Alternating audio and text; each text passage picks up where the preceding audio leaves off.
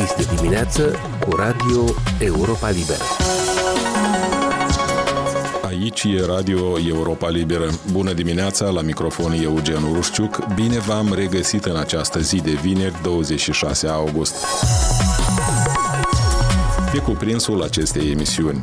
Cercetătorii Institutului pentru Culturile de Câmp Selecția din Bălți au elaborat șapte soiuri noi de grâu de toamnă rezistente la secetă, înregistrând tocmai în condiții de secetă severă recolte de două ori mai mari față de anii rodnici. Directorul interimar al instituției de la Bălți, Boris Boincean, a spus într-un interviu pentru Europa Liberă că în cazul soiului meleag, în diferite zone ale Republicii Moldova, s-au obținut recolte ce depășesc 9 tone la hectar pe terenuri irigate și peste 5 tone pe terenuri neirigate. Urmează în scurt timp un interviu la această temă cu Boris Boincean, șeful Institutului Selecția. Așadar, cum vă spuneam, urmează acum un interviu cu directorul interimar al Institutului Selecția din Bălți, Boris Boincean, pe tema creării unor noi soiuri de grâu rezistente la secetă. În interviul ce urmează, șeful de la selecția se referă și la riscurile legate de securitatea alimentară, degradarea solurilor și condițiile necesare pentru creșterea competitivității sectorului agrar. L-am întrebat însă mai întâi pe Boris Boencean despre performanța obținerii soiurilor de grâu rezistente la secetă în situația în care lumea se confruntă cu secete majore. Este vorba de cultura grâului de toamnă, soiurile de grâu de toamnă elaborate, create de colectivul Institutului Cercetării pentru Cultură de Câmp din Bălți s-au manifestat într-o manieră foarte productivă, deci ele au dat dovadă de cel mai înalt nivel de producție 9 tone la hectar, nu ești vorba de soiuri miliard, la irigare, dar vreau să spun că și fără irigare, deci am obținut roadă de la 5 jumătate până la 6 tone la hectar, Lucrul acesta a fost obținut nu doar la Institut Selecție, dar și în gospodăriile agricole.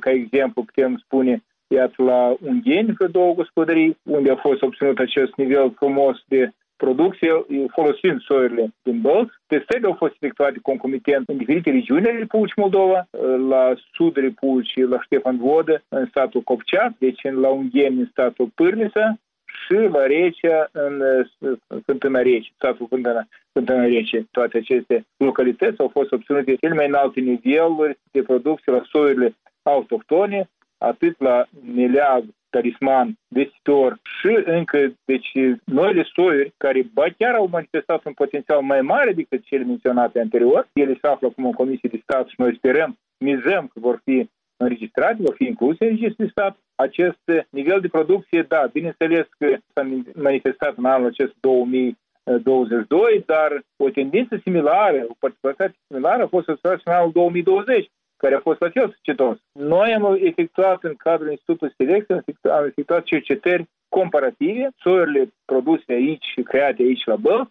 soiurile din regiune, din România, din Ucraina, din uh, Rusia, uh, deci uh, și am comparat cu soiurile create în Europa, Germania, Franța, Elveția și vreau să spun că am observat așa o particularitate. În anii favorabili, soiurile europene, având un potențial destul de înalt, manifestă destul de bine, uneori chiar depășesc soiurile autohtone. Toate că vreau să spun că nu cedeau soiurile autohtone, dar în anii secetoși, în anii uh, extremi, extremali, după condiții climatice, cum ar fi 2020-2022,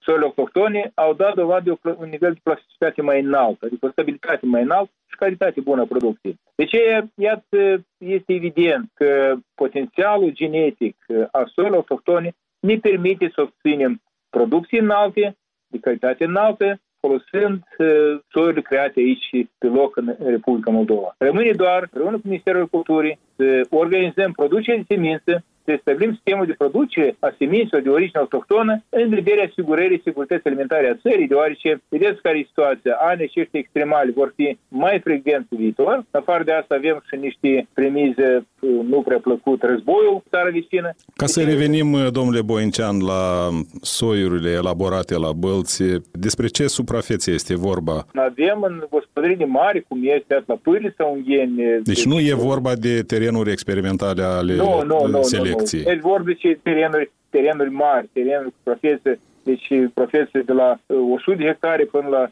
câteva sute de hectare, deci la sud, la centru și la nordul Republicii.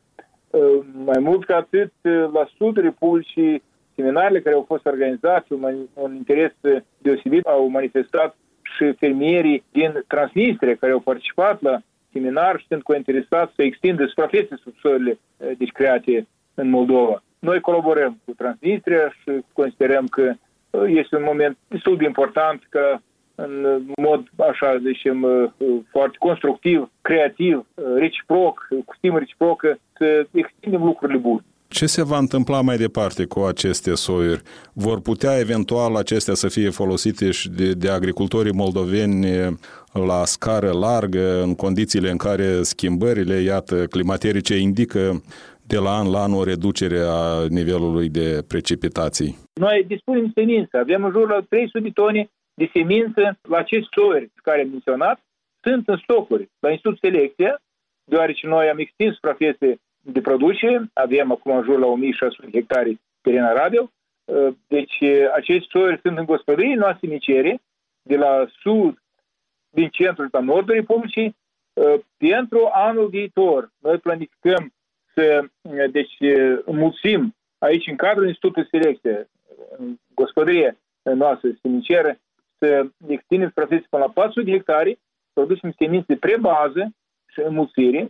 De aceea este important acum să restabilim așa numite asociații științifice de producție, care includ de rând cu Institutul Gospodării Simicere, care a fost una din cele mai progresive, progresive metode de integrare științei producției, să înmulțim aceste semințe și ele vor fi la dispoziție producătorilor. Ele sunt, adică la azi sunt, dar pe viitor vom avea și mai mari posibilități.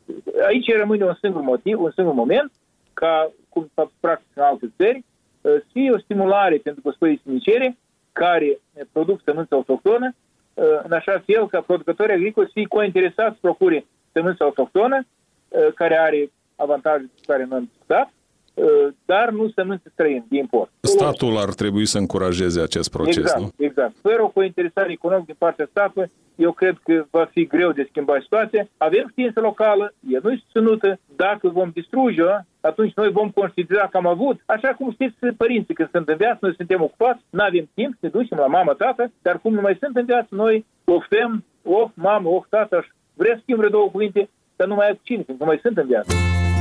Ascultați interviurile matinale la Europa Liberă. Acum discutăm cu Boris Boincean, directorul interimar al Institutului Selecția din Bălți. Calitatea și proprietățile acestor noi soiuri sunt, ca și cele tradiționale, prin ce se deosebește o pâine coaptă din aceste noi soiuri de cea coaptă din soiuri de, cu care ne-am obișnuit? Pâine coaptă din noi, de rând cu crearea soiului în câmp, noi avem și laborator analitic unde coacem pâinele, apreciem calitatea pâinii și vreau să spun că toți indicatorii, sunt mai mulți indicatori, calității deci, de brută, deci de a prepara, de a pregăti pâine, sunt superioare. Ele nu cedează la alte soiuri, zicem, acele aduse din, din străinătate.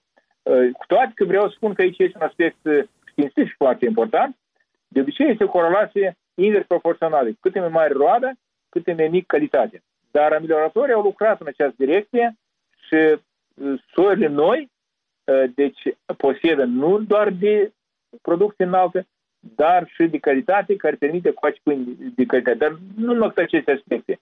Amelioratorii au un model de soi, fiindcă soiul trebuie să fie nu doar rezistent la sece și să aibă calitate înaltă, deci de a pregăti pâini. El trebuie să fie și rezistent la boli, el trebuie să fie rezistent la iernare, el trebuie să posede și alte calități de a folosi rațional apă din sol, deci de a folosi rațional nutrienții din sol. Deci sunt o serie de indicatori care nu chiar de ușor de obține. Aici este nevoie de o abordare, de o abordare multifuncțională, cu participarea unui grup de oameni mai larg. De aceea noi suntem la nivel republican, avem nevoie de programe complexe pentru că, bine, soiul este un aspect a problemei, dar nu mai puțin important este tehnologia de cultivare. Așa că și un copil, fie el, fie el geniu, dar dacă nu-i hrănit, nu-i culcat la vreme, nu-i curat la vreme, nu-i educat corespunzător, el nu-și manifest potențial. Așa e toi. El e ca un copilaș. Au existat în Republica Moldova în ultimele decenii cinci secete majore și experții spun că acest fenomen uh, se va amplifica în ultimul, uh, în perioada ce urmează. Ar trebui cumva regândite abordările în sectorul agrar dacă vorbim de aceste secete majore? Problema este între cei că sistemul nostru de agricultură nu este adaptat la aceste condiții de secete. Și aici este nevoie, aș spune, de un proiect de țară, la nivel de țară, cu schimbarea sistemului de agricultură, unde orientarea principală va fi pus nu doar și nu atât pe nivel de producție, cât pe stabilirea fertilității solului. Dacă până acum modelul sau paradigma de intensificare agriculturii era bazat pe folosirea inputurilor uh, industriale, îngrășăminte minerale, pesticide, care de fapt sunt în mare măsură derivate a surselor energetice neregenerabile. Toate aceste măsuri, pesticide, îngrășămintele, mm, deci irigare, uh, arătura, erau orientate la obținerea un nivel de producție maximal, asta s-a schimbat radical, parcursul doar la ultimele șase luni. Dacă în ianuarie o tonă de sulfat de amoniu, de amoniu costa 5.000 de lei, acum o tonă de sulfat de amoniu costă 25.000 de lei. Experimente noastre de lungă durată, 60 de ani mai bine, dă dovadă de faptul că dacă avem un sistem de agricultură în centru care este asolamentul, bine echilibrat, bine echipzuit, orientat nu doar la obține un nivel maxim de producție, dar și la restabilirea fertilității solului, atunci prin